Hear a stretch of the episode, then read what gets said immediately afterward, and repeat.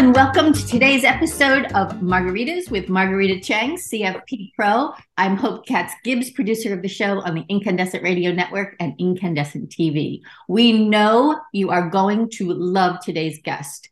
John O'Connell is the author of Rise of the Activist Investor. He has more than 29 years of leadership experience in emerging businesses and mature established organizations. He started his career designing and developing financial applications at Merrill Lynch and KPMG Peat Marwick.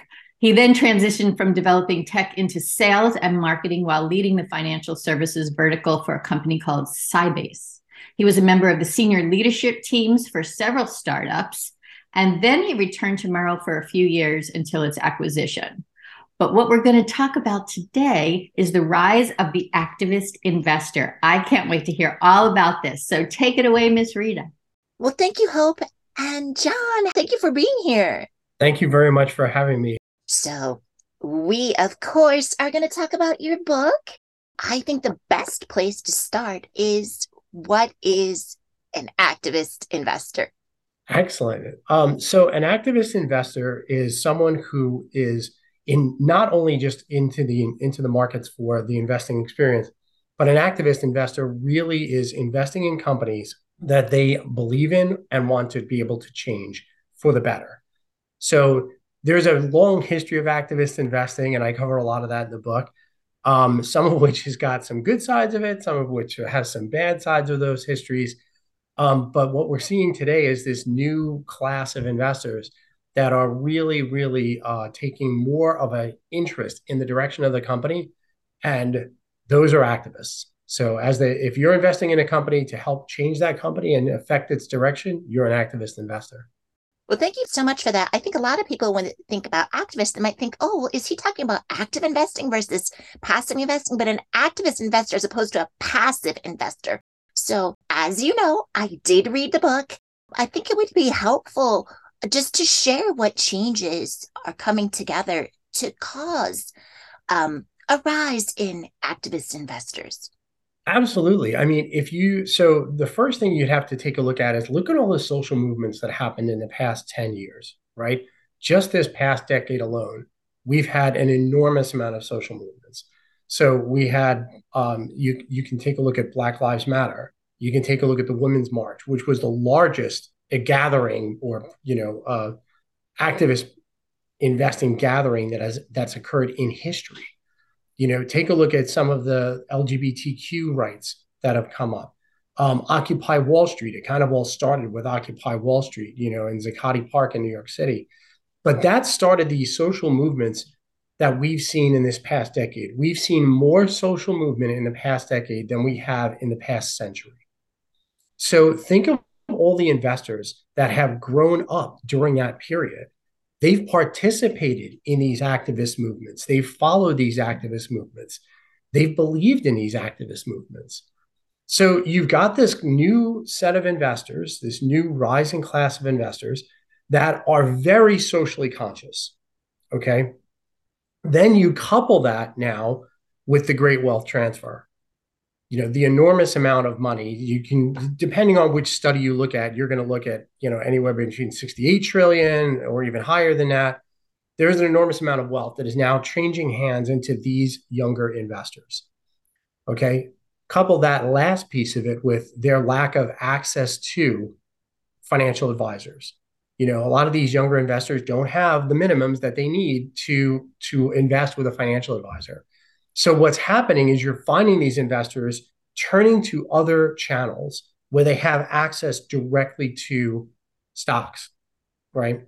And some of those other channels, you you know, obviously Robinhood being one of the largest, right? You've got Webull, you've got Betterment, you've got SoFi. So there's all these this access. So if you couple the social movements we've seen in the past decade, which have been unprecedented, couple this the largest wealth transfer we've seen in history, and then couple that with access to the capital markets, and you've got this perfect storm where young people who are who believe in these social movements have access to the markets and now will have the means with the great wealth transfer to drive significant change in companies.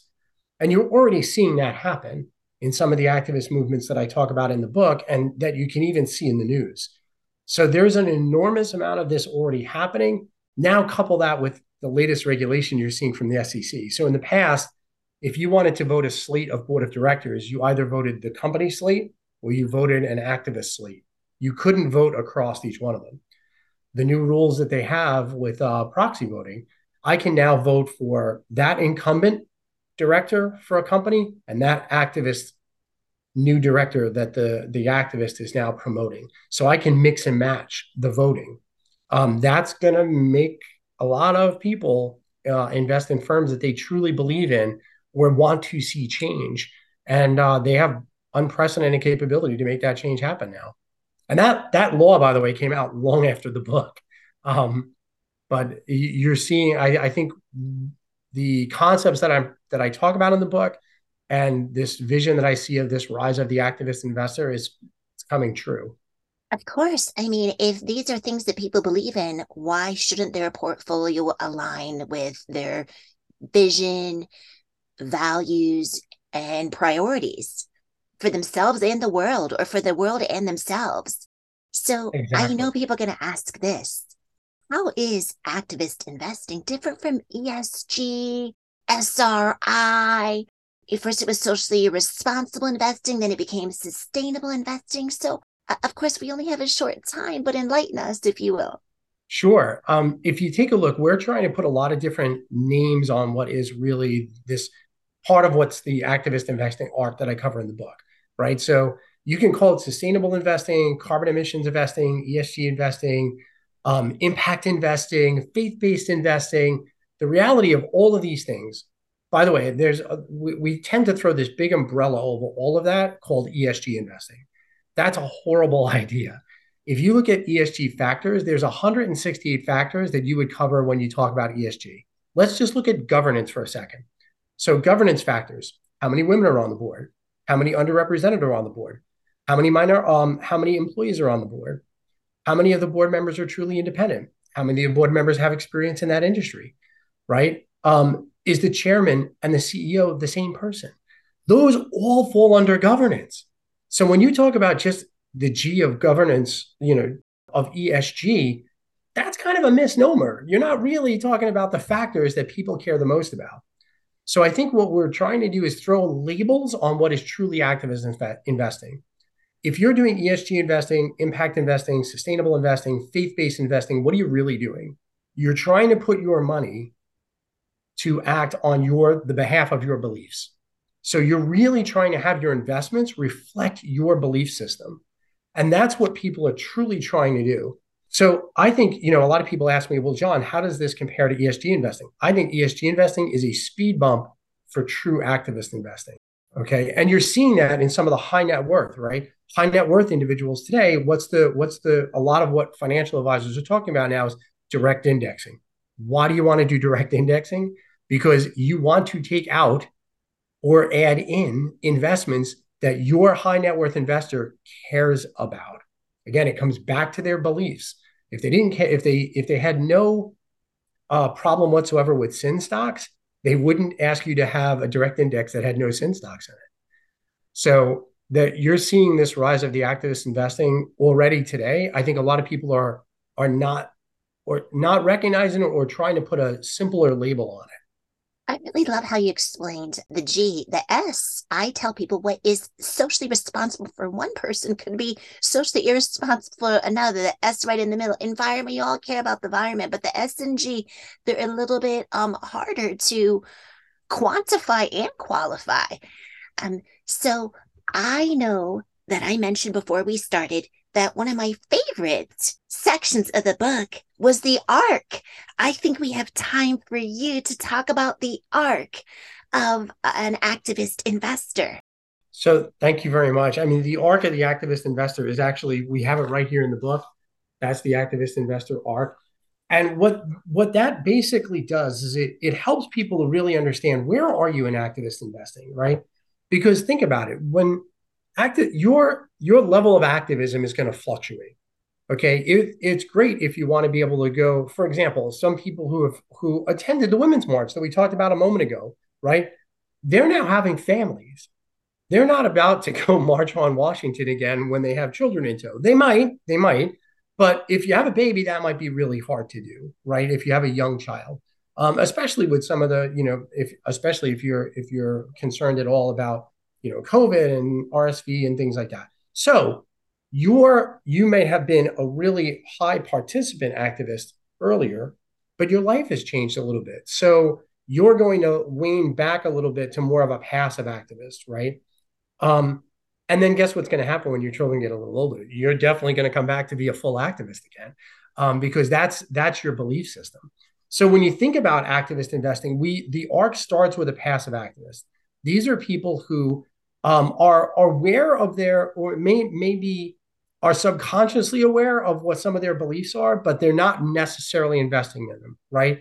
So as an example, they may pick one set of investments usually a mutual fund or ETF over a different set of investments because of that belief system. When you start getting into a casual activist, this is now someone who is going to be looking at specific investments, usually still again ETFs and mutual funds that are going to align more with their value system. Those are your investors today that are talking to you about ESG, SRI, faith based investing, impact investing. Then you start moving forward again on the activist uh, on the activist arc where you get to an active voter. These are the folks that get the proxy statement, they read the proxy statement, and they actually vote for your pro- in the proxy process. Now, keep in mind, access to those proxies is also changing. Robinhood bought Say. Now they have they have the ability to provide um, voting capability directly in the palm of the investor's hand on their phone, right? Broadridge is another big one in this space, right? Uh, that's that's really trying to to promote uh, active voting. So you've got technology firms that are promoting exactly what we're talking about here as an active voter in the activist investor arc.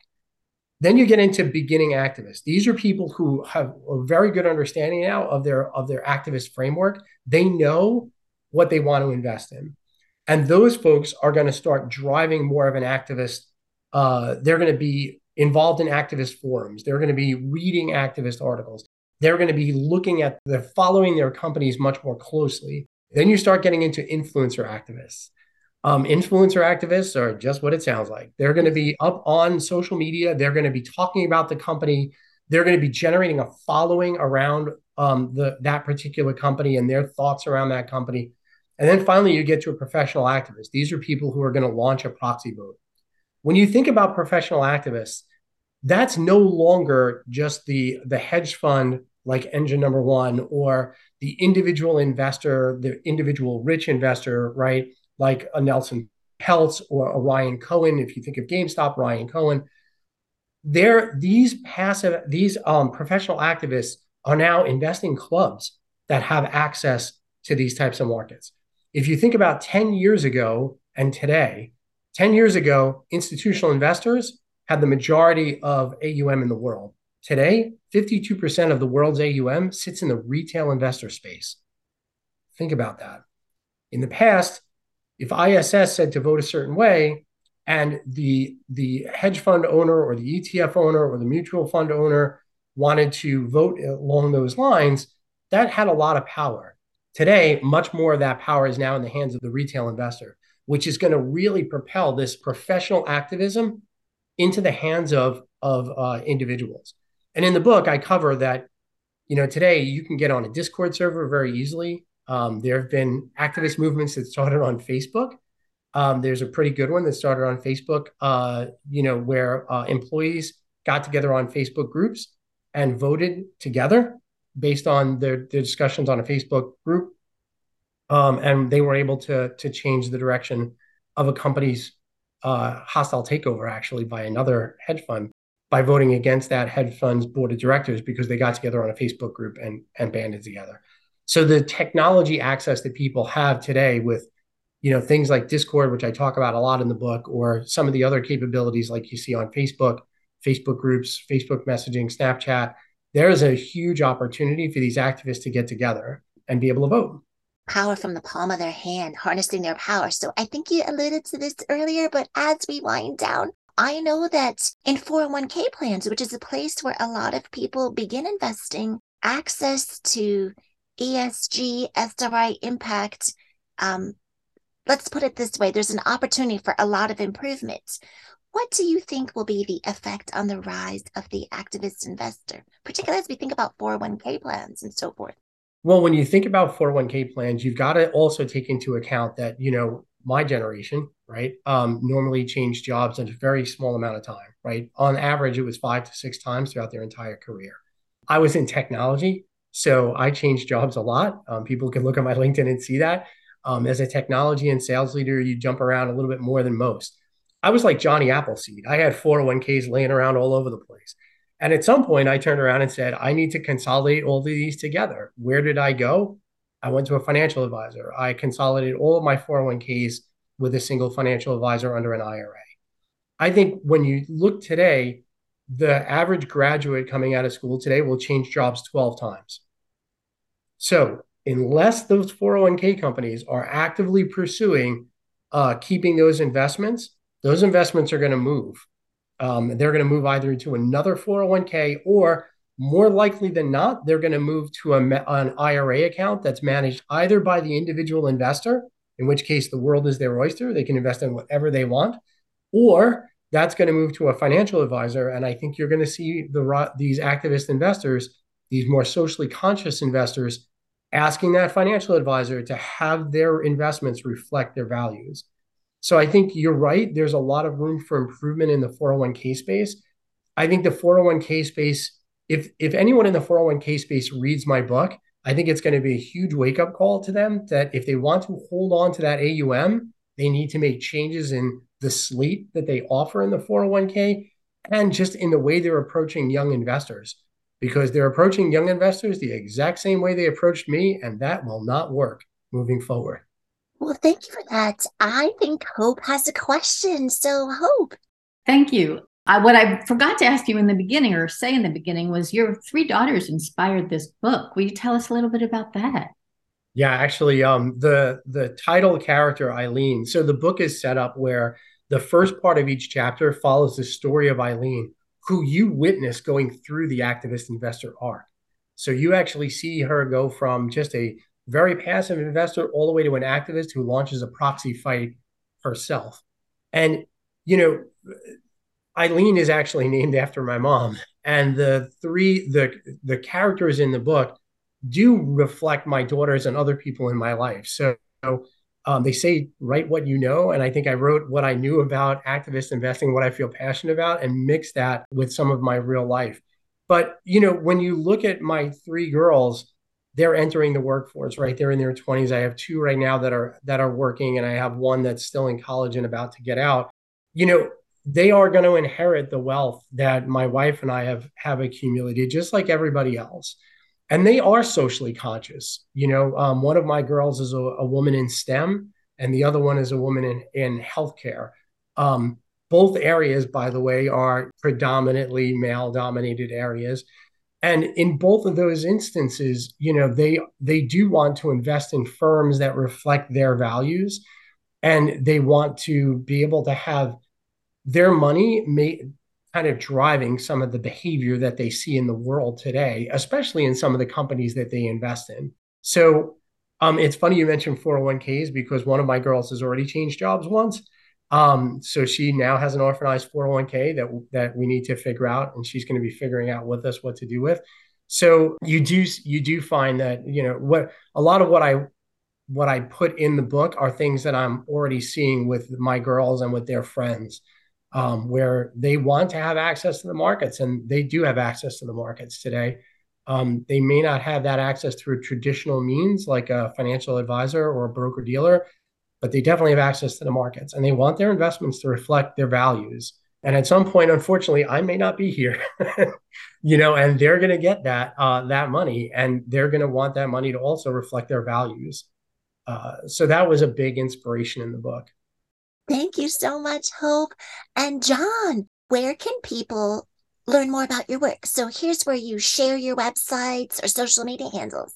Yeah, absolutely. You can find me um, on, you can find the book on my website at john-o'connell.com. Uh, you can also find the book on Amazon. Um, from my website, you can jump over to my LinkedIn. You can also look me up on LinkedIn. Uh, my company on LinkedIn is called the Oasis Group. That's uh, the Oasis, O A S I S group, uh, G R O U P. So you can find me on LinkedIn. You can find me on Facebook, um, Instagram, Twitter, uh, and then all of our social handles you can find on either one of the websites that I just mentioned. Well, thank you so much. Now back to you, Hope. Thank you, John. This is a great way to kick off 2023 with the activist investor. It's fantastic information. So thank you both for being here on today's episode of Margaritas with Marguerita Cheng, CFP Pro. Cheers to you, Rita. Ready to kick off 2023 with John. So thank you all to our audience. We appreciate you listening in, and we will talk to you soon. Take care. Thank you so much for being part of our Incandescent Radio and TV family. This is Hope Katz Gibbs, founder of Incandescent Incorporated, the PR and publishing company for women entrepreneurs. Our incandescent radio and TV shows are brought to you by our advertisers and clients. Margaritas with Marguerita Cheng, CFP Pro, brings us 15 minutes of tips every Friday at 5 p.m. Eastern on Facebook Live, where you'll meet experts who are helping us flex our financial muscles. Find all of the episodes at margueritacheng.com. You'll also meet intuitive psychotherapist Kara Keem, who interviews therapists and other intuitive guides from around the world. Learn more at karakeem.com. And you're going to love social justice expert Karen Hanrahan, CEO of the San Francisco based Glide Memorial Foundation. She bridges the gap from local impact to global change on her Thought Leadership Show on Incandescent Radio. Learn more about Karen at KarenHanrahan.com. You're also going to love Alina Liao, founder of the radical wellness journaling company ZenitJournals.com. Alina asks, Have you tried to journal but found it hard to keep up? Zenit makes it easier to journal for your wellness. With Zenit, you can customize your journal with prompts that speak to you, no more blank pages. Your Zenit is your personalized space to take care of yourself. Website zenitjournals.com. Feel it, write it, Zenit. You'll also meet amazing Tracy Schott, founder of voicesforchange.com. Tracy is determined to change the world and end domestic violence. Learn more at voicesforchange.net. And we are so thrilled to be publishing a book for Angela Mitchell, who is the tech expert of case management. And she's also the founder of this fabulous organization, Kids Code 2. She is determined to teach kids to code computers. Talk about teaching a kid to fish. We invite you to discover and peruse all the Incandescent Incorporated websites, the magazine For Women, by Women, About Women, incandescentwomen.com. Our health and wellness magazine is beincandescent.com, the business of mind, body, spirit, soul, and heart. Our YouTube channel is incandescent.tv, and you can learn about our PR and book publishing services at incandescent.us. If you'd like to have your own radio and video show, check us out at incandescentradio.com, where you can see what we can do for you. These podcasts are also featured on iTunes, Spotify, and iHeartRadio. Our podcasts are produced by Brandy Wilsker. Our videos are produced by Nelson Benavides. Our website developer is Max Kukoy, and our incandescent illustrator and designer is Michael Glenwood Gibbs. If you'd like to learn more, please send me an email, hope at hopegibbs.com. Here is to your incredible, indelible, incandescent success. Much love and many thanks.